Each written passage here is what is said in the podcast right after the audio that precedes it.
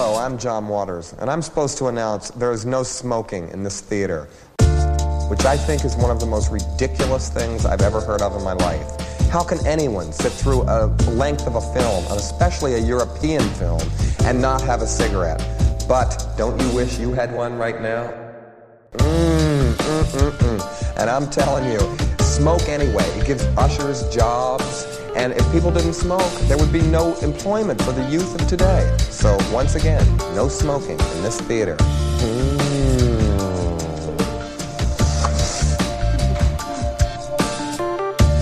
The, the like the me, oh, me, the- I wish I could resize my pain every Me too, single man. day. I was just gonna Some say, days I'd I'm- make it bigger Okay. just to feel it, just to feel All right. something. Uh, this is uh, well. Speaking of feeling something, this is. Uh, thank you very much for listening to Try Love, a literal roundtable podcast where we talk about movies we saw or people we met at the Trylon Cinema in Minneapolis, Minnesota. You can find us on Twitter at Trylove Podcast. You can find the Trylon Cinema at Trylon Cinema and at Trylon.org, where you can get tickets to showings uh, for movies like the one we're, we're about to talk about. Uh, my name is Jason Daphnis. Tomorrow, Mademoiselle, I will be all naked, and you can find me on Twitter at Nintendoofus. I'm Cody Narvison. When I was younger, I was a tennis champion, and you can find me on Twitter at Cody underscore BH. My silly comments incur the laughter of my friends. I'm Harry Mackin, and you can find me on Twitter at Shiitake Harry. My name is Aaron, and I have to learn. If I have to learn to pronounce another French name for this podcast, I'm going to quit watching movies. I'm going to move to the woods. I'm going to become a hermit, uh, but I will still be tweeting, and you can find me on Twitter at RB Please. I've got some help for you in the soundboard, Aaron. Diabolique. Dia- Ooh, th- that's actually very good. Thank you. Very good. Yeah, Diabolique. What's the French hand Diabolique. gesture? I know that this is Italian, but like when you're Uh, speaking you're, French, like you're breaking, like you're breaking a loaf of baguette. sure, that works. Uh, that's that's beside the point. Uh, the point today is that we have a very special guest joining us. We have writer, moviegoer, Trylon volunteer, blogger, et cetera, et cetera. Finn Odum is joining us for the podcast for the very first Woo. time. Welcome, Finn. Yeah, thank you. Uh, you know, this is my first time in the spot of honor. People are going to think I'm a podcaster now. um, unfortunately, as I informed you You before we started recording, you are a podcaster. You're in it now, I'm baby. sorry. Uh, thank you very much for joining us. Um, so let's start off the top with uh, uh, a little bit about you, Finn. What is your connection to the Trylon? How'd you get started there? What, what's your capacity? What's your give us the history? Yeah, so I I mean, I've always loved horror movies specifically since I was a kid. And when I got to college, I went to Macalester, did a media studies minor because it gave me an excuse to just shoot the shit. And my film professor, who is now a good friend of mine, I hope, um, Brad, if you're listening to this, I'm sorry. Uh, he introduced me to the Trylon during the Kurosawa series a few years ago. So we got to go see the booth and talk to Nikki and like look at all the massive projection reels that I was very concerned I was going to break because I'm a clumsy person. um, and I don't know, it was kind of like love at first sight. Uh, I kept going, and then later in 2019, they started the blog again, and so that's where most of my involvement has been is with the Perisphere blog. cool. Uh, and then later in like 2021, I started volunteering, which is a whole bag of things in itself. Um, You Mhm. get to meet a lot of whack people, like very delightful people like yourselves, and also whack people like yourselves. yes. um, Yeah. Uh, wow, you Yes. came on our podcast and immediately trashed us. Thank you very much. I Uh, we appreciate that. Uh, can I can I ask? You're, you're a big fan of horror films. Um, what's the best horror film you've seen at the Trylon, or your favorite? We'll say. Oh, at the Trylon. Yeah, I mean the horror-thon is a pretty easy scoop, but I guess I guess I don't know your tastes well enough. So my favorite horror series is the Nightmare on Elm Street films. Oh. And in the delayed horror-thon of last summer, they played Nightmare on Elm Street 2 on 35. And I almost cried. that was, that, that, was probably so good too. It's so weird. It's, it's the gay one. It's so about to say, strange. is, isn't that the one that my film professor in college told me was all about homosexuality and didn't really get into that? We It's, didn't watch the like, movie or anything. He's just like this, is. this is a movie that's an example of uh, homoerotic subtext, and we just kind of went on. Uh, it's, it's so gay and the like actor who played the main character who's one of the only male scream queens at the time like he's gay Yeah. and he Oh, wow. did an entire like documentary about how this movie like impacted him Cinema Verite. Uh, wow, I will have to check that one out. I've still never seen any of those movies. I'm too lazy to go to most horathons. I missed a lot of the 10th anniversary stuff. That I'm a, I'm a sleepy baby boy. You cannot blame me for this. I it's part of my charm. Um, but uh, thank you very much, Finn, for joining us on this sa- Sunday afternoon. We'll try to keep the time tight so that you can get to actually the Trylon later today for for a screening. Right? Yep. Can you tell us what you're showing? Well, I am working uh, today for Diabolique, so I'm going to see it my second time, and then just kind of hang out, say hi to Nikki. Um, I will not be watching Perfect Blue uh, because I'm going to be picking up a shift tomorrow night to see Perfect Blue as well. So, nice. Okay, okay. so you're not going to miss it.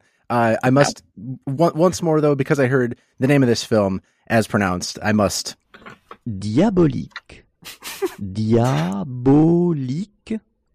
Diabolique. What is Uh, this Aaron. from? Where- Aaron, Aaron, please speeds. give us that.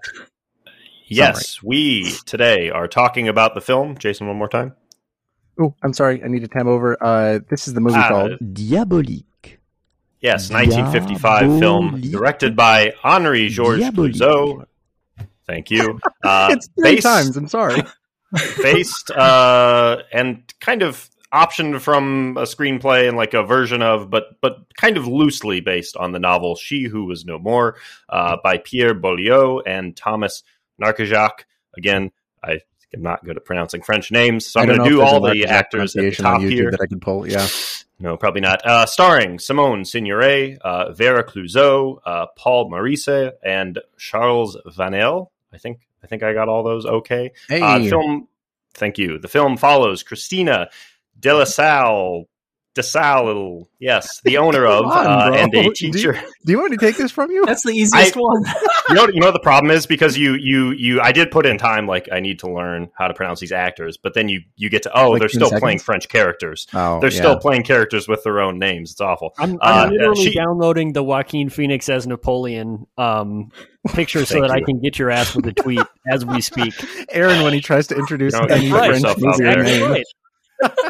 The film Continue. follows Christina, who is the owner of and a teacher at a boarding school uh, in St. Cloud uh, near Paris, France. Her husband, Michel, uh, runs the boarding school, however, and is he's just a terrible guy. He's abusive, he's manipulative, he's cruel uh, to to Christina and the other staff at the school and the kids as well. Just all around uh, a terrible person. Um, Nicole, uh, another teacher at the school, has been having an affair with Michelle, but both Nicole and Christina kind of they nevertheless bond over this kind of mutual, uh, passionate hatred uh, of Michelle. Uh, when Nicole and Christina are finally pushed past the breaking point, they develop a plan to kill Michelle. Uh, despite complications, they do go through with the murder, uh, but things take a turn for the worse when Michelle's body disappears from the pool that they hid it in, and a private detective named Alfred begins to investigate Michelle's disappearance. Uh, the film is is often noted for having inspired Hitchcock's Psycho. Um, indeed, Clouzot optioned the screenplay rights for uh, She Who Was No More um, after being told of the novel by his wife Vera, uh, right before Hitchcock could. So I guess there's an alternate universe where there's a, a version of this film directed by him. Maybe that's worse. Maybe that's better. Who knows? Uh, apart from that, however, the film stands as this uh, classic horror film uh, and has been massively influential on the genre as a whole. And I was I was happy uh, uh, to see this one. Uh, Finn, uh, you like this film? You've seen this film. You also wrote about this film. It should be I said. did. Um, I guess. What are your thoughts? Uh, what's your, what's your kind of take having watched it uh, this time? Well, you mentioned uh, basically the entire reason I wrote my piece, which was that Vera Clouzot handed this book to her husband like right before they went to bed, and she said, "I want you to read this," and he read it immediately that night, and then like went to option the screenplay rights the next day. Um, and so my piece on the Perisphere is about Vera Clouzot's impact on her husband's filmography because he like the working title of that was France's Greatest Simp. He named his production company after her. He wrote he wrote in roles for her specifically Mhm. made so she could act. Like he loved this woman so much. Wife much. guy And Clouzot. wife guy Clouzot, you know, love a white guy. Um, yeah, and it, it's it's just so crazy because she died really young of a heart attack. Which and whenever people talk Awful about to her, hear about that because this movie, yeah, man, it, that's it's what like, oh, that's what people will say. They'll be like, "Oh, she died the same way her character died." It's like she was a person who Yeah. is literally the reason this movie was made. The reason Clouzot made so many like writing choices and like choices within the film. Um, and it's like you got to give her more credit than just like, oh, she Mhm. died the way Christina died. Ugh. so that's that's of- kind of where I came from when I wrote this piece. Um, I don't know. I also wrote the piece without seeing the movie ahead of time, so that was a kind of fun experience. A little insight to how I write. Whoa. Had I- wait what? Yeah, I so when I write for the Perisphere, I try not to do the like I'm gonna tell you everything that happened in this movie because I think there are so many different things that go on into film production. So uh, a lot of times my piece will be about like some of the themes in the movie, but then the greater historical context of what's going on. Mhm, Um, mhm. And I really wanted to see it on 35, so I didn't watch Hell it yeah. before I wrote the piece. Wow, brave But You heard it here first, folks. fraud. Finn Odum pens piece without watching film. Uh, no, that's that's excellent. Um, now you talked, you, you wrote a little bit in this piece about how actually Clouzot and uh, Signoret didn't. Well, actually, Clouzot, the Clouzots didn't get along with much of anyone during the production of this film. Like they had a, a particular, or excuse me, a particularly rancorous um, relationship to a lot of people on this movie. Uh, does that come through to you at all in the in the actual like watching of the movie, or have you seen it by now? Am I exposing another? I, I've seen uh, it by now. runner? Yeah. okay, just making sure. So when you're watching the movie, does that like ring true? Because I didn't know that there was uh, you know tension on set between these people. Clouzot had beef with literally anyone he worked with. Every movie he's worked on, he's been in, he he was like awful. Um and I've seen two of his films and I can't tell. Wow. You know, I think if there was anything that I did notice, it was the lighting. So this is one of those things that when you talk about Diabolique, it's like Christina and Nicole are the two leads, and whenever you see them side by side, uh, Vera Clouzot's character Christina is always lit, and you can see like the outline of her face, but it's very bright, and then you can see all of Signoret's like features. You can see the shadows under her eyes. She's truly like depicted as the like vaguely nefarious mistress, Yeah. um, and that I- didn't feel good. You know, Yeah, I, I guess not knowing the context of this movie, I kind of loved the way that they're both framed. Though, um, there's a Mm. lot of like significant. Uh, I'm not smart enough or like, uh, I guess worldly enough to know what queer coding really is like, but I'm assuming that there's a good bit of it in the first act of this movie, anyway. Right between Nicole and Christina. Uh, how they're always like one is framed as a very like masculine in control type um uh, the term i believe is butch just like very strong there present uh broad and always kind of wearing like di- like far less feminine coded clothing i guess. Maybe i'm just reading far too in- into these characters but she's sort of like the one leading the plot. She's the one who reassures christina over and over. Um so like while watching the movie i really love that she's painted as kind of like a little bit of a monster Mhm. uh, throughout the movie because it does it foreshadows a lot of what is going to come in the plot. Um we can talk about the Mhm. ending because i don't think that i in my opinion it could have been a much stronger ending. I sort of wrote the ending as it was happening and i was like let's let's go and then it's just like nope we're actually going to subvert that before we've even established that as like a cool trope um but anyway uh my overall thoughts are i want to talk about um I want to talk about how in the middle act this movie gets a little bit plottier and way more toward the like detective noir than I thought it was going to. I thought it was going to be like when Harry and I were talking about it before seeing it. I thought um I wanted like the innocence, like psychological thriller, like uh, really horrible undertones that are sort of like vaguely hinted at throughout the movie, and then it just straight becomes like a Columbo detective story uh, halfway through the movie, and then sort of again swoops toward that ending that's way more um way more bizarre than I ever would have thought it would have gotten. Uh, I want to talk a little bit about uh, over the course of this conversation their motive for the murder, like because uh, and spoiler alert at the very end it's revealed that um the uh, the husband and Nicole have conspired to sort of uh, take uh, Christina's boarding school away and like sort of inherit her riches, etc. Um, but at the very beginning, it is set up as like, oh, he's a bad guy and he needs to die, and it's as simple as that. Like, no man- mention of the uh, fortune as as a motive, no mention of like um, having you know benefiting at all, except to have this person out of their lives. So as those motives start to change, I guess my feelings about the movie started to get a little swimmier, and I started to like lose my footing a little bit throughout the film. I guess that's part of the point. It's very French. It's very like keep you guessing until sort of the last very very last act. Um, and then I want to talk about the ending. Like I said, it's sort of got this like this in retrospect, very like classically pulpy noiry. We were setting the pieces the whole time for you, sort of thing. Um, but the twists, I don't know if they uh, stuck at the landing for for my own tastes. But I'm sure we'll all have our own takes about that. Um, I'm gonna pass off to uh, Cody, as is tradition. Cody, Excellent. Thank you. Uh, did you say excellent? It- no, I well, I was trying to like also stifle this weird gurgle that came up in my throat, so We maybe I to talk butchered the about the word gurgle. excellent. Let's, Let's just talk move about the gurgle. forward.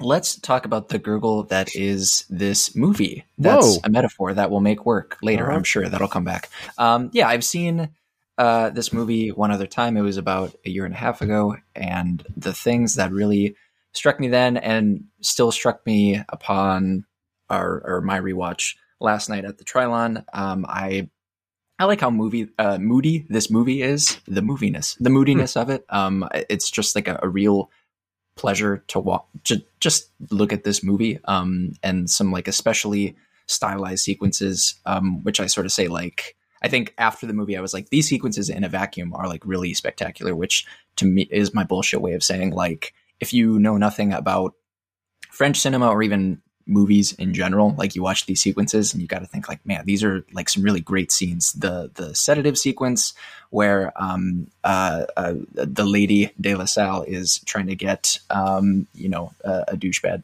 a douchebag to take a sedative, and just the build up to that was great. The climactic sequence with the shadowy sort of corridors leading up to the bathtub scare, um, I also quite like that uh, a lot, um, and I also like the performances of the three leads quite a bit. Um, they they understood the assignment, I think, as the the, the kids say. Um, uh, the kids don't say that any longer. Um, I'm and yeah, embarrassed. y- y- listen. Um, anyways, the, the the narrative sort of misdirects. Um, uh, yeah, I won't speak t- too you know in too much detail about those as well. I'm sure we'll get to those. Uh, and especially the climactic sort of misdirects. They they didn't necessarily enhance my my viewing of it, but I appreciate that they were there, and you know they've in turn influenced probably a lot of other similar works. Um, and so that's you know that's pretty cool. I tr- I try not to like condemn movies for like being too quote unquote predictable or if they don't unfold in the way that I might want them to, I think of them less. But like if the underlying sort of impact or meaning of the aforementioned alternative unfoldings might mean more to me than I might, you know, feel a certain way about it. Which is to say, I liked this movie well enough, um, even though I did maybe find myself wanting it to be something else uh, that I might like more. And there are enough, I think, breadcrumbs present for uh, like any number of. Uh, uh, there, there could have been a, a, few different ways that this movie went, and like I said, I'm sure we'll get to it. But um, yeah, there were some great reactions from the Trylon crowd uh, at our screening last night. Um, it was uh, a nice, nice enough looking print. I'm still not savvy enough to comment enough on the quality of of prints, but um, uh, some blemishes. But it, it looked great. Um, the viewing space was great. Obviously, I mean it's the fucking Trylon. What, what do you expect? Um, and I had a really good time revisiting this movie. Um, but I, I do have to pause my my caravan here. I'm I'm trying to fend off this extremely uh, drunk looking soldier. Uh, he claims his name is Harry. Um, so here, maybe if I give him this microphone, um, I can distract him enough so I can Keep make my in the back getaway. seat. What I was, was that thing that he was like blowing? I, I want it so bad. That that thing where he like would go, you know, that um Just a anyway, party, that was great. A, a kazoo or whatever. Like a Really great. I just made that Vuvuzela. noise as the transition. I don't know what you would call that, but yeah, it's a vuvuzela. Harry, you you. go. Um, Yes. Uh, yeah, I think Cody, you characterized it really well. I think that um, I went into this podcast sort of expecting to come down kind of hard on this movie, which I feel bad about. Um, but then I read uh, Finn's article, which is very good, so you should read that. And um, the sort of historical context around this, and especially how influential it is, really makes me like it. I think where I've landed on it is that I'm not sure that I historically like the sort of strain of filmmaking that this represents, that this is even sort of like maybe the quintessential idealization of. Um, it's the the whole thriller thing is very hit or miss for me, even with people like Hitchcock, right? Like I think that my favorite Hitchcocks are like um, Vertigo or Rear Window or Psycho, which kind of use the thriller aspect as an excuse to unpack like interesting Mhm. characterization. I think that that is kind of lacking in this movie. I think that the characters are relatively two dimensional. Finn, you brought up in your article that like Vera Clouzot is not an amazing actress. I think that that's a really well taken point.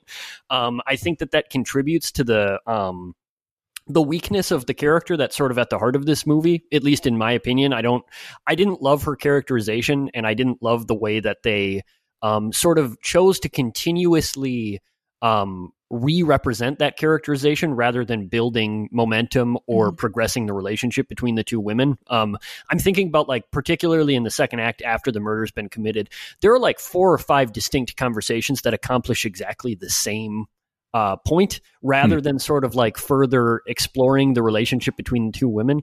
Um, and like Jason, you had said, I think that ultimately this kind of falls prey to a lot of what I would call the twist movies. Uh, weakness right which is that you kind of end up writing a better movie in your head um, i really like the movie that you uh, mentioned at the end of our viewing, Jason. Um, I had my own about the idea that Vera Clouzot's character was going to be the sort of mastermind all along.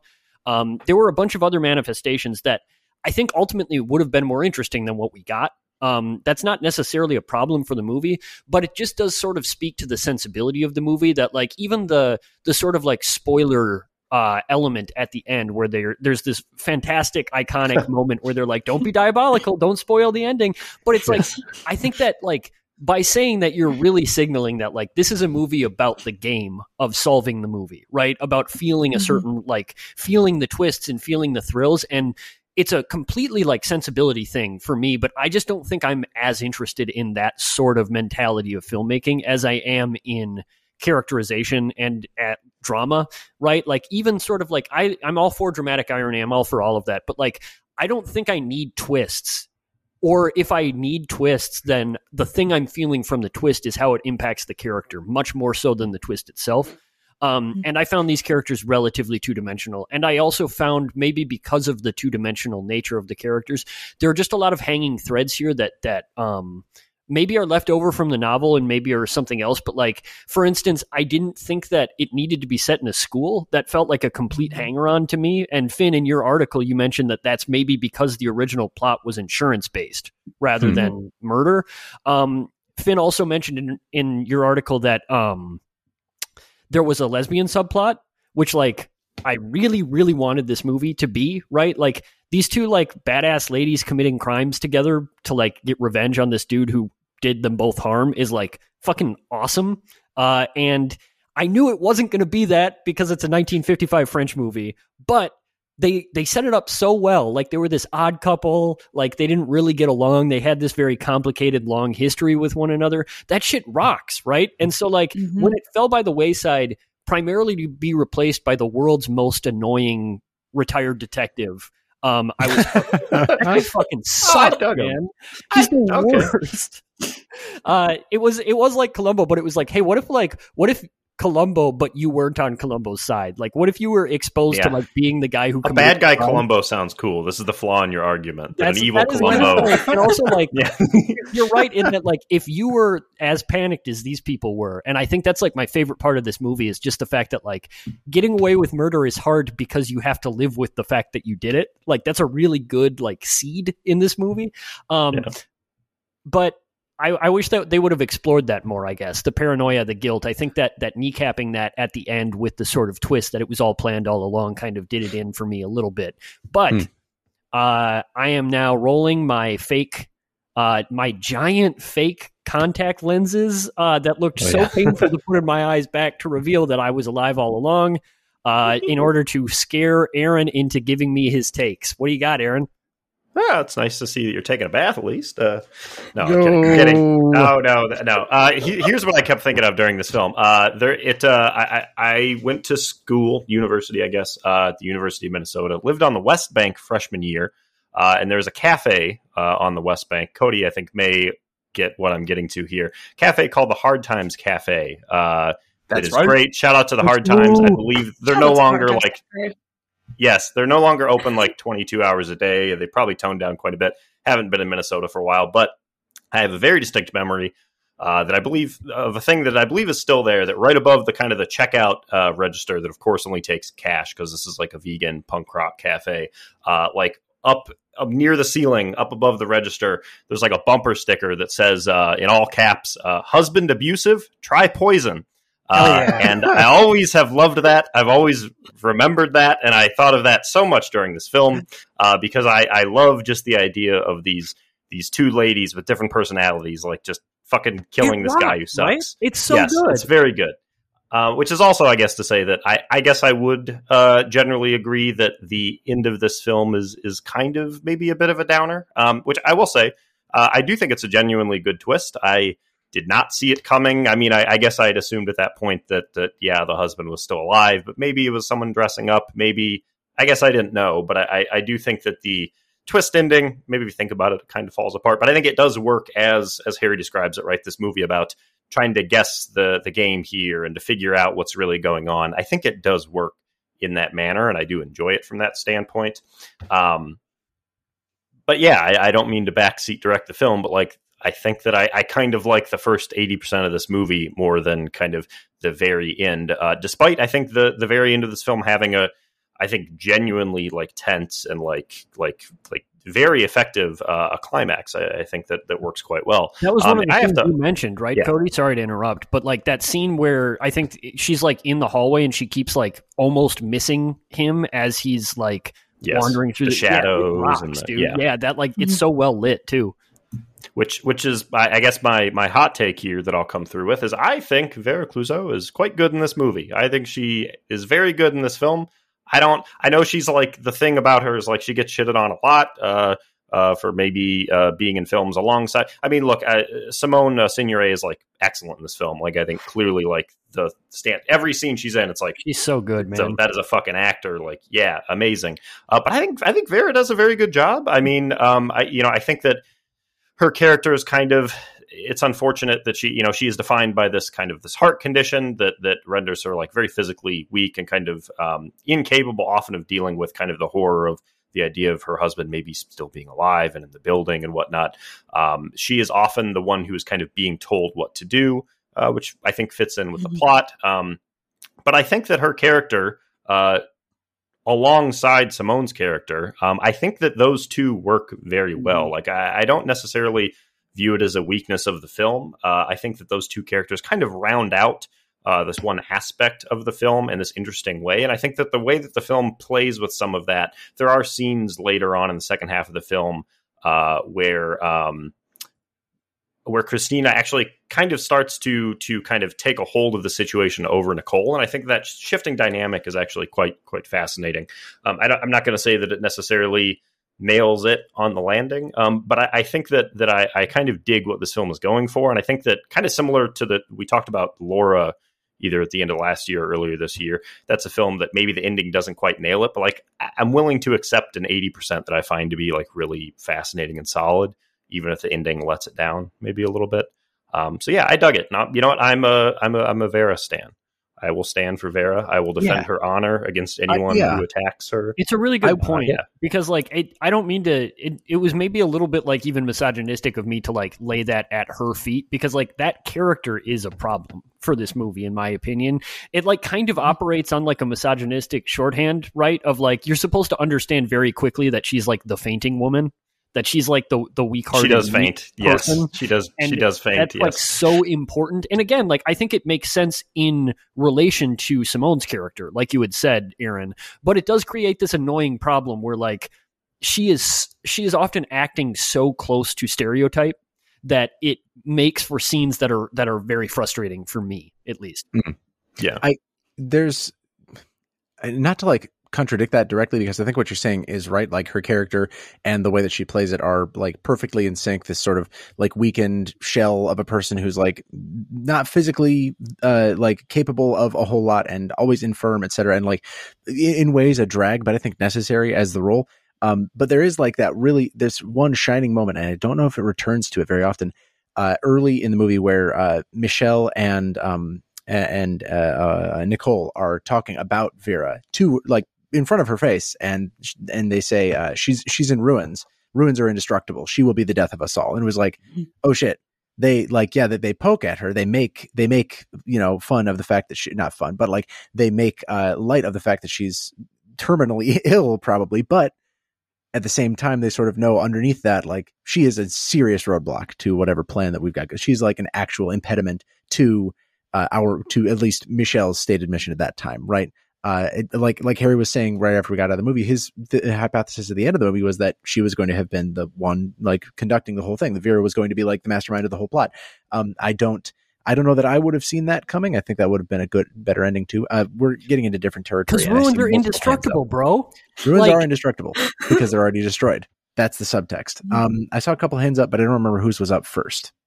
Um, I think it might have been me, and I'll I'll try to be brief. Mm-hmm. Um, but uh, yeah, I'm also on on Team Vera, and I'm not even not even to say that like hers was you know the best performance, but I do think it's like she's not punching above her weight class. Not to just throw it back to sports, but like I, I think the specific like utility that character occupies, uh, I like one specific thing that I really like um, that she did and her character were doing is um, j- like the way that Vera, um, whoops, the I bumped my table. The way that Vera was portraying um, Christina, uh, Christine, Christina, Christina. I, I have a good memory.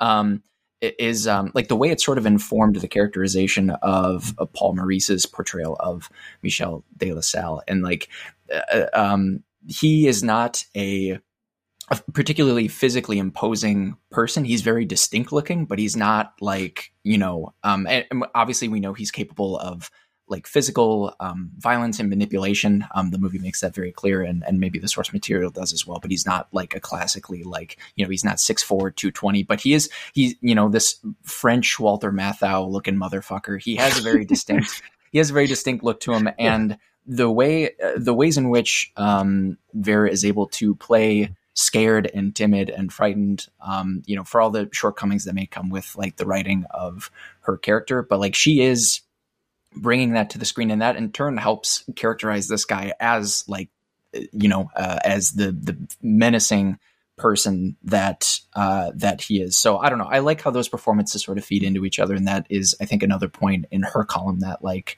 she plays her role extremely well and she helps um you know uh, she's kind of she's kind of like the you know the the glue guy as the wow another sports thing. Um that's that one's basketball but sort of the glue guy who helps like build the performances of of those around her. Um i'm going to stop talking about sports. Uh, to continue talking about sports and use a metaphor of my own, like Let's a line- go. a rugby scrum is only as strong as like as long as everybody in the front line is you know stable and supported. And I think as much as she's not the greatest actress, she's working with what she's been given. And it's so crazy to me that like originally in the book, the husband and the mistress plotted against the wife. And so they kill the wife and then it's oh no, she's still alive. And that's where the lesbian plotline comes in. So Hmm. the wife and the mistress Oh. film. And the reason Clouzot, because Clouzot wasn't a homophobe, you know, shout out to him for doing one good thing. Um, he He only only wrote understood one that. love, and it was his wife, but he was chill with whatever anybody else had, right? He was just Yeah. so wife guy that he couldn't be homophobic. No, I think Kwai de Ouf, which I'm not pronouncing correctly, um, has like a lesbian character in it. So like he's he's down Hey. to clown. Um, he just wanted her role to be like as sympathetic as possible. Uh-huh. So he is gonna like Yeah. pitch her as this like weak-hearted young woman who has you know strengths and times. She does want to divorce this Yeah. guy. She just can't. Um, and is eventually like the victim of this horrible scheme where she does eventually ruin them. Man, Um, can you imagine how the- good this movie would have been if they would have done that though? Like this would have been the handmaiden. If they like if it would have been the wife is still alive and it, at the end they make out or, or, way something. more problematic, or or like way more horrifically bad in every way. I don't know. I feel like it could go either direction. It's You a know? tightrope. It's a tightrope. Yeah. Um, hey, Cody brought up uh, uh, Michel de la Salle, um, Vera's husband and the uh, quote unquote victim of the murder that sets off the plot. Um, I, I wanted to talk about him a little bit because I know Cody. You said he doesn't have a whole lot of like an imposing physical presence or anything, and he doesn't. I think it is like it rebounds so much away from him being imposing that he's really just this disgusting little creature. Like he has an awful, like slimy, gross physical presence that made me feel Yeah, like yeah. like my skin like his suit never fits he always looks wet even before he's drowned his his like he could have had he could have had those eyes things in for the entire plot He's a very and I would have moist not- not man, that's true. he always looks like he's Drowning Oh, in that suit before he one drowned for where real. look his dead body and his wife goes, "He's so ugly." it's like fuck yeah Married him. Look, all men look like that when their hair is wet. Though there's just no good way to have the I- hair in front I of don't the. I grew up with hair true. like that, and it's brutal. I look pretty hot with my hair wet and down. Okay, I Um, believe you. I just wanted to bring him up because like that was something that I like I took a note while I was watching the movie that yes everybody's acting their ass off. Yes everybody sort of feels like they fit in you know jigsaw pieces of this puzzle. But whenever he's on screen he's like the one soggy piece that you can't get quite to fit. He's just like this gross disgusting thing. Uh, and I could not like shake him from my head. He like haunts the entire movie. Obviously like thematically resonant with like the middle of the movie being all about who ki- like how close are they getting to finding out who killed him and where actually his body you spend so much time thinking about the physics of this man's body they say that he's naked you see his clothing left the, they say that they found a body in the Seine, all this terrible stuff that just makes you forces you to think about the corpus of this gross man. And I could not for the life of me figure out like, is that is that helping the movie or is it not? How much you got to think about him uh, and just his presence as as like a body as a person. Um, uh, Finn, does that spark any thoughts for you? I mean, he's truly disgusting. I cannot stop thinking about that early scene where he- they're at the table in the dining room with everybody, Oh and yeah. his colleague is like, "Can I have some wine?" Like, imagine having so much like power, but like being such a dick that your employees are like scared to drink a little wine with you. That's Mhm. also diluted. Yeah. Uh, there's that line fuck later on where it's like, I Because can he's drink also pure cheap. wine now. Yeah. It's Uh, it's worth shouting out the uh, like the I don't know what to call them like the, the other employees The of other this boarding teachers. school. Who, yeah, I didn't I didn't I didn't mention them in kind of the actor summary, but they they're all like uh, it kind of works in two ways. One, they're like kind of goofy, and uh, there's a lot of delightful scenes where they're just like talking amongst themselves, and they're like, "Oh, he's been gone for a while. I finally get to buy some good wine and like enjoy Mhm. it instead of like the the vinegar that he makes us drink." Uh, and that's really nice. But also like them them being that goofy and kind of humorous, uh, it kind of works to like structurally kind of limit the possibilities of what's actually going on here, right? Where like uh, around three fourths of the way through the film, you just start like searching for ways that this situation could be unfolding, and you think like maybe it's this is at least what I did is like oh it's maybe it's one of the other employees at the school like dressing up, uh, you know, uh, like like her husband and like using that to his own advantage. But then you see the scenes with him, and they're just they're just like goofy and kind of ambling about, and it's like it it it makes it feel like there really is no possibility here, and like your mind is just like searching for something, and and that feeling of like I don't see how this is going to end is like Mhm. I think what makes the ending, even if disappointing, like effective, like narratively. Um, Sure. it, it Sure. that kind of helped it work for me. I will remember it, and I wouldn't want to go to this point of our discussion uh, if you hadn't like set up the pieces so well, Aaron. But like my take on yeah, like I, I, mean, I want to talk about the ending, um, and we can come back to other points in the in the conversation. But I feel like this is on the tip of everybody, everybody's tongue anyway. The ending of the movie. Uh, just to recap for people, um, it, re- it has turned out that Michel is still alive. That uh, he and Nicole faked his death to uh, literally scare Vera to death, um, taking advantage of her weak heart and health condition to uh, scoop the school out from underneath of her, get her wealth and riches as part of you know her dowry, I guess, which bought the school and sort of seize control, etc. Um, this is after a long, like a lot of breadcrumbs that point you in every different direction and leave you guessing as to who maybe is is uh, gaslighting her or um, sort of like uh, pursuing like you you suspect everybody. At, with those pieces in place and with what Aaron just said about the ancillary characters, the other uh, people who work at the school, the you know their guards and teachers and um, you know uh, uh, watchers of children, etc. I legitimately thought up to the very end of the movie that it was Mhm. a plot by the rest of the school, everybody else at the school. Oh, you did okay. children to uh, to to like seize control and to like take power over. That he was actually dead. That Michel is like dead. some sort of like proletarian uprising. Oh, yeah, that's dude, what I thought it was going to when- be, bro. When I- Jason, I- when Jason that's- mentioned that, I- like, that's Alexis cool. brain like went crazy with it. I was like, oh, Yeah, because no. like the whole point is like you you had your you took your eyes off the ball, right? Like you were paying attention to the rich and Yeah. the powerful and the, the quote unquote Yeah. main characters of history, and then all of a sudden, look who's coming up behind. Yeah, that's a Uh, nice. thought. I don't know how that would work. That that's interesting. I like the idea of I think- that. I think that would work because- I don't know. I think that I mean not to just lay out my own cinema sins here, but like I think that would work because Nicole would be, would have been like in on it the whole time, and she's the one sort of showing sympathy and empathy and really helping Vera along with this. Uh, and they're like getting like the extent to which um, Michel like instead of just killing his fucking wife goes through this whole psychological terror thing to give him to give her like induce a heart attack two weeks of torture just to induce a heart attack tell me that it wouldn't be equally as believable that just like six people did that instead of one and those six people get to take over the school and those six people get to unionize and those six people get to drink nice wine and take better care of the kids because they want to buy better shit for the kid anyway that's sort of what I I, I legitimately, legitimately thought up until the moment he stands up and pops his fucking eyeballs out. I thought that's that's what's happening, and she's she's hallucinating, or they're like they've got fish s- string and they're pulling him up out of the bathtub. I was that convinced of this ending, uh, which I guess maybe Yeah, the more because it's like about it, no more one man could have done something like this, and then they're like, The- it wasn't one. Mo- you know? okay so the more i rant about it the more i feel like maybe it is good at least at the outrage of and we can talk about the relationship of this movie to its audience but like maybe the outrage was the point maybe like oh everybody was going to be scandalized by this ending whether they liked it or hated it uh, and i don't think i liked it anyway but Which, um, like, that's the on- really interesting point, right? Because my my issue with the ending is a little bit different in that, like, I think that this movie betrays what is the hardest thing to believe about the movie and my favorite thing, right? Which is like the relationship at the heart of this movie between a wife and a mistress who at one point in their lives loathed one another, right? Like I to the to the point where like she admits once that she was like, "Oh yeah, me and Michel have talked about killing you before," right? It's like she lays that out that ends up being foreshadowing because that's exactly what she did. But like that makes the that's like an anti-twist to me, you know, hmm. because it's like oh, the thing that you suspected or the thing that makes sense to have happened, the mistress kills the wife, happens.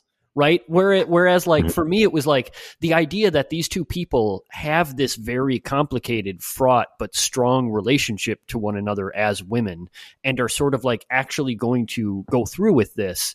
That would have been really great. So, like, what I thought the ending was going to be, while we're doing our sort of endings, right? Laying Yeah. it out, is that like that there wouldn't have been like a twist per se. These two people's paranoia about one another would have just done them in mutually, right? Hmm. Like, I really thought Mhm. introducing the detective.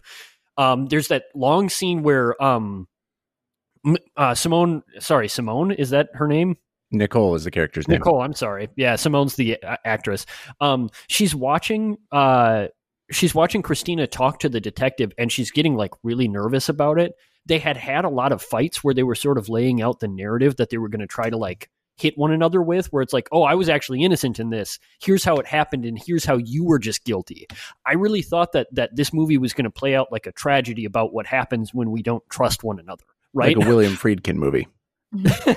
or like you know because like that would have been a really because it's like look at what we had we had this beautiful f- female friendship we had this like mutual caring for one another and then it was like brought down by our own sort of imperfections and paranoias but instead it like it ultimately turns out that uh, nicole is a much much less interesting character than we thought she was and that, that was a big problem for me Unless in Diabolique 2 she decides to turn on him again. Then she's got the whole the whole school on her side and she was actually playing for Okay. him because she knew because she knew that he had the cachet to make that all happen. Now she kills him, centralized government. Um Also, one uh, more Fin- one more angry sort of uh, dumb point for me, which is that when the detective walks up right and like busts them right afterwards, he's like, they're Yeah. like, oh, and we'll be set for I don't remember the line, but they're like for fifteen or twenty years with this money, and then he says fifteen or twenty years Prison. in prison, and it's like, oh shit, just one and it's more like thing. he's so smug, and it's like, bro, like your Yeah. patron just died.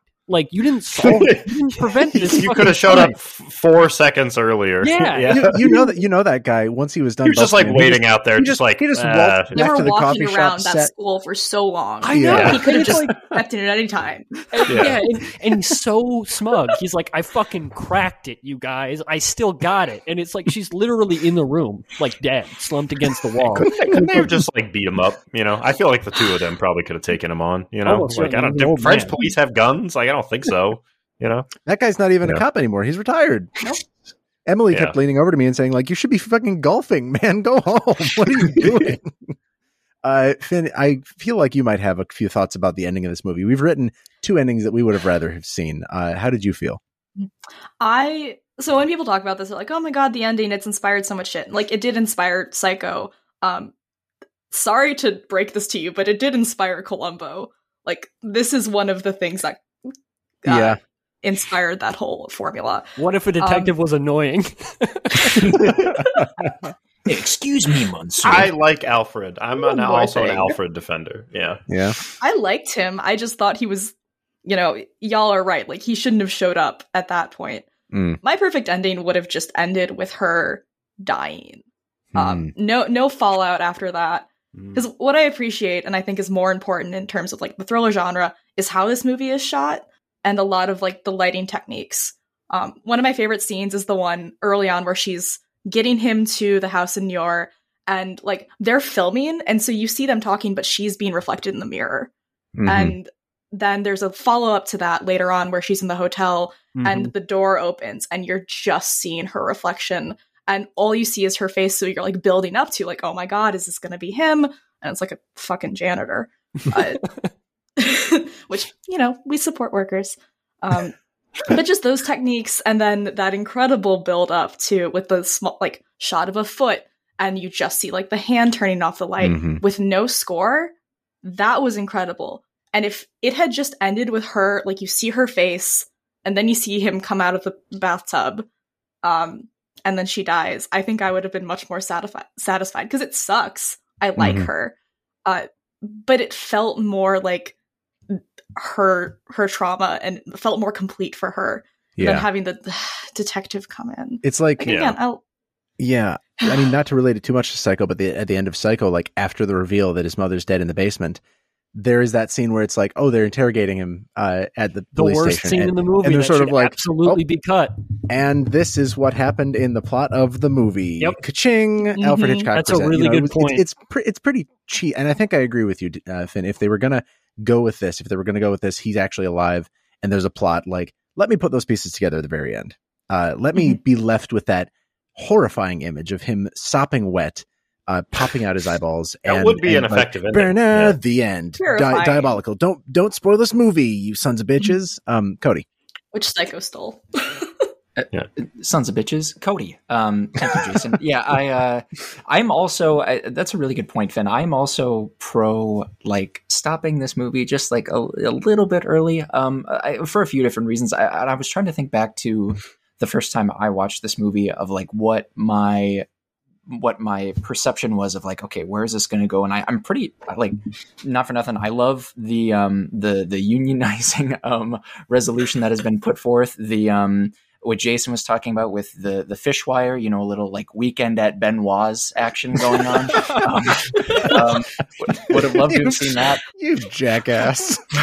but um, I think uh, in my initial reading of just uh, just like, wow, what's going to happen here? I think like he's actually just a ghost, and like the people at the school have nothing to do with it. These two women are going to have their awesome relationship with each other, and this dude is just like literally haunting them. He's the manifestation of like yeah, like him haunting the shit out of them, and like all of the pain that he caused them when he was living. Of that, just like not having left their minds yet, and um, the, with that not having been the case, there's that you know the pathological liar kid who I don't think we've talked about yet. Him as like a little you know plot device, and like he has that line earlier of you know oh um you know he uh, the, uh, uh, um, uh, Walter Matthau. I was I searched for the English name of the guy I said earlier instead of uh, his actual name, um, Michel de la Salle. Um, again, my memory is phenomenal. Um, it's like, yeah, I saw I, I saw him earlier, and he like told me to to do this, and like he has that follow up line at the end where, yeah, I saw um, the Lady de la Salle, and uh, but like knowing that like there's no like mysticism at play here or there's no like, like there's no room for ambiguity or there's no like huh like that that little shit that little rich fucker left me a line to like leave the theater on and really mull over but just like the, no like she's dead. We see um monsieur like check her pulse at the end. So it's just i don't know it, it's like a line that did Mhm. that did nothing for me and i think scrapping that would have um i don't know maybe like it's it's such a little thing. It would have raised the floor for me um a, a little bit but um anyways that's my two cents on how this movie wraps up um yeah, well, and, and like have to say. the other thing about it, and and I really like the idea of Finn's ending too, especially the subversive idea that there is no explanation that we receive. Like maybe it exists, but it's just sort of out there. Um, and and maybe this is just a weakness of my own, but like when I watch movies from the fifties, I'm always really leery of like return to norm punishments, right? Where it's like, oh, these people had to be punished because they strayed from societal definitions of right and wrong. Um, and I was so sure that that that was going to come home, especially when like uh, the mistress character says like, "Oh, I haven't believed in hell since I was seven, right? And like, it's so the religion aspect in this movie is so frustrating to me. Um, especially the way that it's like it's like built into um uh Christina's character so Mhm. intimately where she used to be a nun and that like that's a big part of her guilt that the whole like ghost hunting thing I agree with you it's really impactful in it's in that movie in this movie but like it makes the ending feel a little bit finger wagging to me in a way that I don't Hmm. like like I I wish it would have been one of the things right like either there is there is the death and no other explanation and they get away with it or Vera was the mastermind all along or something along those lines. But here it's like, oh, we had to like really tidily make sure that everybody who committed wrongdoing in the eyes of the 1955 um, viewers gets their right, like karmic justice inflicted on them by this fucking condescending retired policeman. and it's like ah, I don't. I just I wish that Batman, that so didn't speak. happen. You know. Especially the way he treats her throughout this movie, he's so condescending. Oh God, it's yeah, awful. I mean, he he thought that you know she killed her husband. I don't know. He doesn't have the context for it that we have. You know, he he is definitely a little smarmy. He comes off a little smarmy. Mhm. Yeah. No Peter Smarmy. Falk. Look, all cops are bad, but smarmy detective cop, one you know, towards I the was- top of the list. You know, Finn, I was thinking about that the whole time. I was like, you know what this needs? Just replace him with Peter Falk. Like, perfect. Like, you can't. Was You would love this character. That was like the 50s. He had to have been acting then, right? I'm would on it. think Just so. give him a little Wings Yeah, of the Desire right. Desire I cameo. was going to say like a Jean Gabin. Gabin. and, and make you know? Yeah, I was gonna say that uh, guy John too. Cassavetes. Now that that's a five star film. oh boy. I don't know if you could make that character look worse than if you G- Gina him as Rowlands come on. Now, it, okay, would- it would have been his first credit by like a couple years, but yeah, Peter Falk could have made his his cinematic debut in Diabolique. In Or what? how does that pronounce? Did I say that right? Anybody have a ref? Diabolique. Okay. Diabolique. What is that? Is that from like a YouTube video? Like, I, I Uh, just is I am near the end of my list of discussion points, but I don't think we're quite ready to get to the final segment of our show. Um, does anybody else have any lingering thoughts? Anything that they wanted to get off their chests before we head into the big CN? Um, I This had is such a small note. oh, I goodness. normally hate children in movies. Those kids were funny as fuck. They were. Like Yeah, they said good. fuck a lot more than I thought they would. They said the Yeah. word fuck a lot. when they like pop up into the attic with the retired detective, and the one kid's like, Yes. "We are fucked. Like we fucked up." That's true to kids that age. Yeah. Are, are those Yeah, kids? well, are they rich or are, like- they, are they are they are they there as boarding like like Matilda That's boarding a- house it- kids or it's are a they boarding because Oh, there's, there's one kid who's like Rich oh my house kids. Okay, I was gonna say because there's Yeah, one kid. Everybody else seems to be kind of Rich living in bricks. not great conditions, and then the one kid is like, "Oh no, my my uh, my porter will be up to get my bags." Like, what what the fuck are you talking about? Yeah. Yeah, I Yeah, do like it's- in general how. Oh, go ahead, Ari. No, it's it's just wild that like there's like a whole subgenre of like les enfants terribles French kids at schools specifically. It's like I kept thinking about the 400 blows or like peppermint candy or or stuff like that where it's just like what is up with like French boarding schools? It's like such a trope Uh, in Eng- English boarding schools even worse. I feel like just Yeah. yeah, it- the ranking of European boarding schools, English, the Here's- worst Here's the of thing: all we, time, we we talked, we talked a lot on one of our Rohmer episodes. I forget about uh, French vacation culture, and I gotta assume that that's like you scale that down to working life, and it's like okay, that's there, there's a there's less of a of a um, I guess of a like throbbing pulse of a work culture in France, and then you scale that down to being a child when you're expecting a lot more freedom. Send your kids away Na- so you can go on vacation. I was about to say, if, if if you're at a boarding school and you're a French child, supposed to be at like the height of your freedom, you're kind of a shit ass right off the bat. Like you're going to be a hellion no matter what, Yeah. right? I think that's the sort of cultural line we have to draw there. It didn't occur to me that these kids are rich either. I, I definitely I think it was just the 400 blows connection, but I for like fully two thirds of this movie, I was like Charles Dickensing this shit, right? Where it was like, oh, these kids are orphans and they're Well, because of the fish scene, they're like they're Yeah. eating like rotten fish. You know, yeah, yeah, that and uh, you know, just strict uh, discipline and such. Also, yeah, the the boarding school. I mean, it's it's uh, uh, very purposefully. Uh, in fact, one of the notes on Wikipedia mentions like the design, the set design of this this boarding school is purposefully kind of this kind of run down. Clearly, uh, Michel, uh, I think, I is probably really the one to blame for like it not yeah. being yeah, Yeah. kept up. That pool is the nastiest pool I've ever seen. That is nasty. That is like a Studio Ghibli like yeah. long lost civilization pool with like muck growing in it. It is horrific, and the kid just like jumps in. He's yeah, chocolate. Yeah. What chocolate milk at the bottom? What does he Chocolate say? soup. that was the part that Oh. reminded me the most of the innocence, right? Is like there's this there's this like very southern gothic in France feel to this movie where it's yeah, like yeah. they're living in this like wild like Gotham City Arkham Asylum ruin. These kids are, Mhm. and they're It's th- gumbo. this yeah. guy's like or gummo. kind of Yes. yeah, it's gumbo. gumbo. I don't know why I said gumbo, but It's yeah, also, French also southern. gumbo. Yes, yes, it's, yes. If they made gumbo in the south, it'd be called gumbo.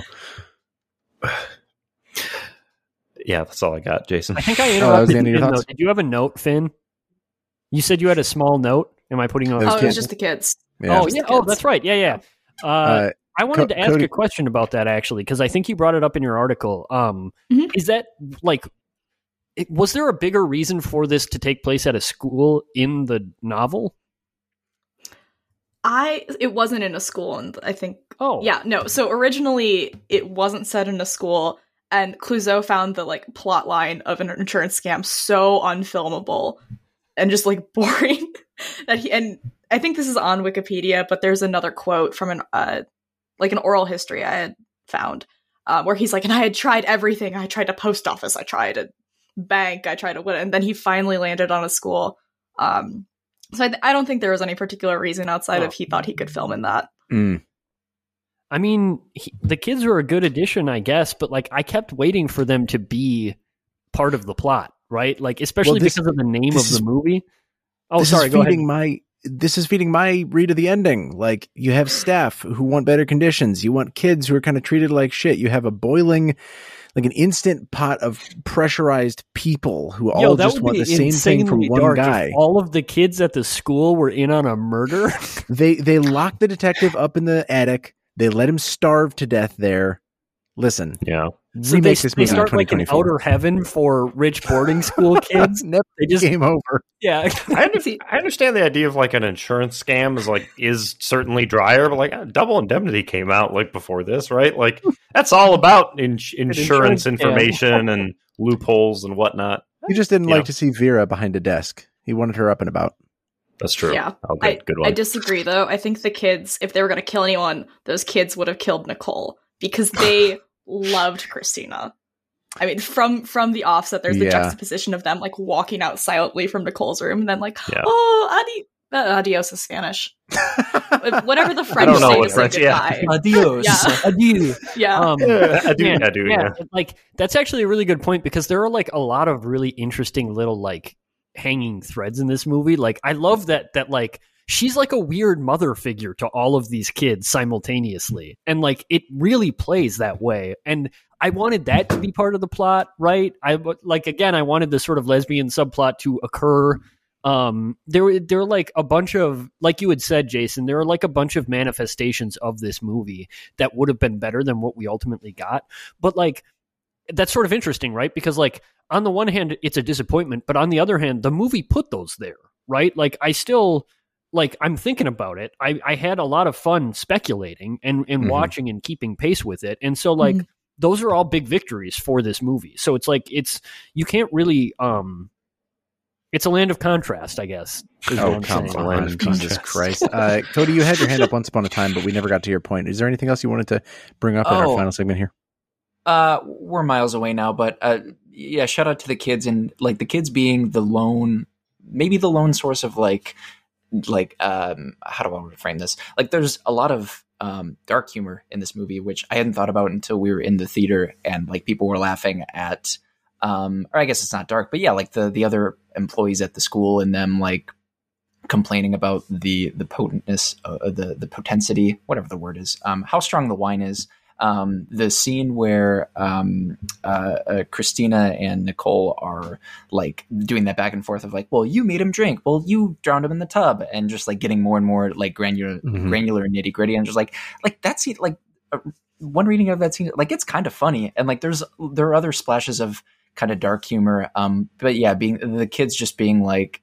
Like I'm genuinely laughing at these kids, um, a a bright shining beacon upon this shadowy dank, musty, shitty pool having movie. Um, yeah, how fucked up is it knowing that there was a thinking that there was a corpse in the pool?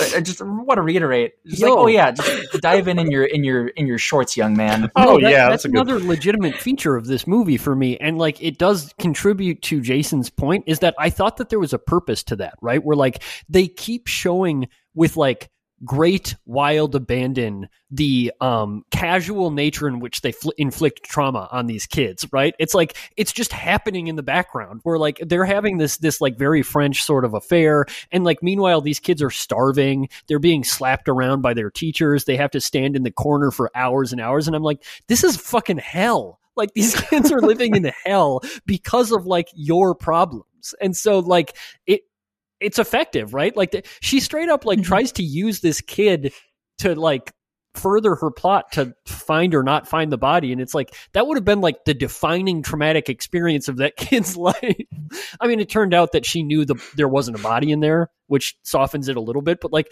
fucking Right. imagine if he if he dove down there and he found his teacher's body. It's like, god damn, that's Yeah. wild. These kids That'd are be the real diabolique. diabolique. Uh, well, I want to ask uh, Finn. Do you know how the um, sister sister theme goes?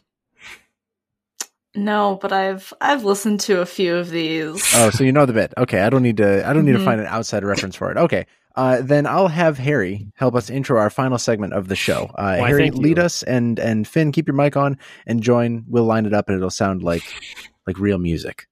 Yes, it is the segment we like to call.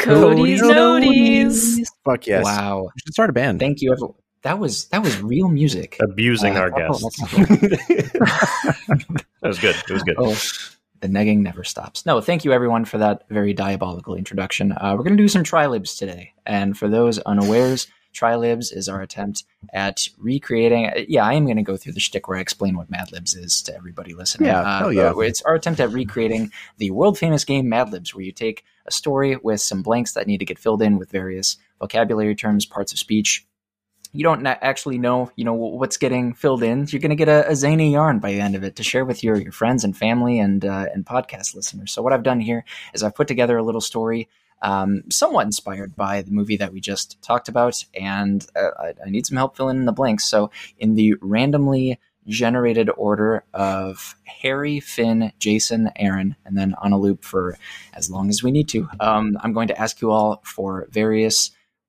types of uh, again parts of speech to fill these in and um, we're going to have a story by the end of it so starting with harry i'm going to be awkwardly clickety clacketing in the in the background here um, but harry you're up first from you i need a name i want you to name a name Anderson. Ander. I was thinking about the. Do you remember the Watching guy in lot our Japanese classes? Uh, do you remember that guy, the white guy Me? in the Japanese videos? Yeah, it's like Oh, uh, yes, yes, in the, the animated videos Right, about a, yeah. a, I a was thinking Westerner learning yeah. about Japanese culture. Yes. Anderson san learning the ways of Yeah. business. shout out to anderson san um, come on the pod question mark Those videos Uh, were good. Those, yeah. yeah, they were great. Also, our, our teacher used to just like mercilessly shit on him. Do you remember that? She was like, "Oh, Yeah, well, all yeah. the Japanese speakers in this in this are great, except for him, except for the white guy. Was very good." Yeah. that's usually the case uh, next up we've got finn finn from you i also need a name Fuck it. Keanu. That's Right, good choice. Good choice. You got me thinking on the Matrix. One of the best. one of the best. Uh, I watched a Keanu movie shortly before recording. Follow me on Letterboxd to find out what that movie is. What's your Um, Letterboxd, Cody? Um, next up, we've got Jason. Jason, from you, I need an It's adjective. pee poo poo. Uh, an adjective. That's right. um, uh, soiled. Yeah, now we're talking. Um, now we're next talking. Up, My soiled Prince of Wales did gray suit. Just say that. yep, you were not wrong. Uh, Aaron, uh, from you, I need a name. Oh, uh, uh, Jeff. Jeff. Jeff. Yep. El Jefe. That is what Sounds they call him. Canonically, Just Jeff, No. please. Uh, back around to Harry. Now, Harry, uh, from you, I'm going to need um, a name that you would maybe call somebody to insult them. That I, I promise that's as specific as Tread we're going to get. very these. carefully, Harry. Yeah. This is live. I'm trying to think what I've called all of you. Exactly. Um, You once called um uh, uh Aaron unctuous. I knew it was going to be me. did I? Ooh, unctuous. I is have a very good. recording of use of you calling him unctuous. Or- Unctuous. Wait, is that even right? Or did I mean unctuous and I just mispronounced it? It- I believe the word is unctuous. Yeah. Is it not? Well, they're both words. They're just okay. Uh, I'm going to go with rascal instead. But thank you, Jason. Perfect. Um, Unctuous thank- I, means I did, very oily, so yeah. well, I did. I did. Slightly okay, greasy funnily enough, guy. That, that's And right. I'm- Uh, that is also canonical. I did have a slab of con- concrete that I did preemptively etch unctuous into, and then unctuous afterward, just underneath it, just in case. Thank but I did have a spare slab. Um, I've got Rascal locked in, so we're we're all good there. Um, Finn, from you, could I please get a noun? Pool. Hmm, interesting. Uh, I'd be curious to know the inspiration. Very dirty one. pool. Uh, Just a disgusting very fucking pool. I like when we just try and guess the the trilobes to be the movie that we just watched. It's- I'm that's just Yes, Cody. uncreative. yeah, y'all trying to, to metagame, make this into to cheat Cody's over here. Yeah. Uh, Jason, from you, could I please get the name of a city? Now we're talking. Um, uh, uh, uh, Cherbourg, like the umbrellas. like the umbrellas of baby. Okay, yeah, all right, sure. Ch- Cherbourg, comma the umbrellas of. Film podcast. Yeah, great film. Uh, I just watched Aaron, that movie for the first time. Aaron, from you, could I please get a type of drug? And then after that, could you please um, audibly say uh, a type of drug, please, for the game? Uh, okay. Oh, very good. Uh, how about uh, uh, uh, Robitussin? I see where this is going, and that would be funny. Not what I know expected, how but I that, like I it. think. Robitussin. Um, Harry, from you, could I please get a verb? shot, Sh- shocked or shocked? shot, like like a gun, like you oh, shoot. shot like You could a, go with oh, you're taking over the. Aaron role for this game. Yeah, I like right. it. Harry's bringing gun stuff to the table. That's dangerous. Um, Finn, from you, could I please get a type of vehicle? Oh, I don't drive. Uh, For the best. Does, doesn't have to be a car. It can be any Yeah. vehicle. You get Any real wacky with it. tight. Uh, ferry. That's a great. yeah. That is a great one. That's Where does that rank, Aaron, vehicles. among modes of transportation? We got we got plane, we got ferry, we I- got bus, we got When train. it comes to Trylibs, my my go to vehicle because I haven't asked a few times. It's always a tuk tuk. Uh, I think I think I ferry's always up there with tuk tuk in terms of funny. In terms of ru- ruining the Trylib story, Fairy and tuk tuk are both very good. Yeah. They made their Very escape in a ferry. Yeah, we'll see. We'll see. Yeah. Again, you, you gondola. scheming metagamers, you. Uh, Jason, a noun, if you would please.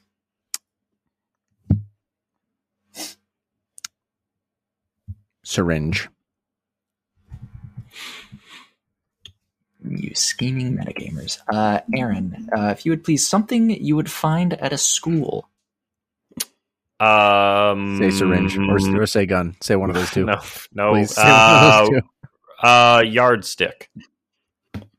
Hey, Jason, this movie's set in France, not America. Sorry. Am I right? Yeah, actually, um, sorry. Can we change that to meter stick? I guess we're not. Uh, Oh, you know, oh, Yeah. yeah, meter stick. trying to Yeah, be very accurate interesting. geographically. Yeah, Jason's first uh, reaction to things you something you would find at a school, syringe and gun, I, and I thought like, wow, what school did Jason go to? And then I remembered he was homeschooled. He was and now I have homeschooled. so many Yeah. questions. all of the questions. Um, all right, moving back to Harry. I gotta find the next thing. Harry, an exclamation. Sacre bleu. Oh, yes, yes, yes, yes, yes, yes, yes. Uh, well, if we need another exclamation, Jason, maybe you can put forth that one. That's another. I was good just one. about to say what Uh, Aaron said. Uh, so, go ahead. Pee pee Wait, poo poo. uh, it's not my turn yet. Uh, yeah. Wait, do we still have? Do we still have the um the soundboard? Please don't. That's the worst sound clip. That's the worst sound clip. Please don't make me play It that. is a I don't pretty. It's like 40 seconds long. It's It's pretty loud. Go ahead. Uh, we'll- we'll, we'll save it for later. Maybe. Um, maybe. Finn, uh, from you, could I please get a verb? Tackle. Man, sports are popping off. they're in. This episode They're getting their today. day I on love. Trilove. Yeah. I love it. They are. Every sport has its day. Um, and every Jason has its turn. And that turn is now. Jason, could I please get an adjective from you? Um, wrong. Ooh, a good Wordle word, too. Um, Mm, wait, is that today's? Oh no. I haven't done mine. No. Uh, okay. Is it wrong today's? Oh, hey, look. Aaron reading loves you. to hate. Um, Fun. You know, I won't spoil anything. Uh, what do we got next? Aaron, I need you, pretty please, to provide me a verb. Provi- provide me a verb. Um, swim. Very good, very good. And let's see. We're getting down to the wire. Uh, only a couple more here. I always like to preview the end, and I think we're actually close to the end here. Uh, Harry, back to you. A noun, please.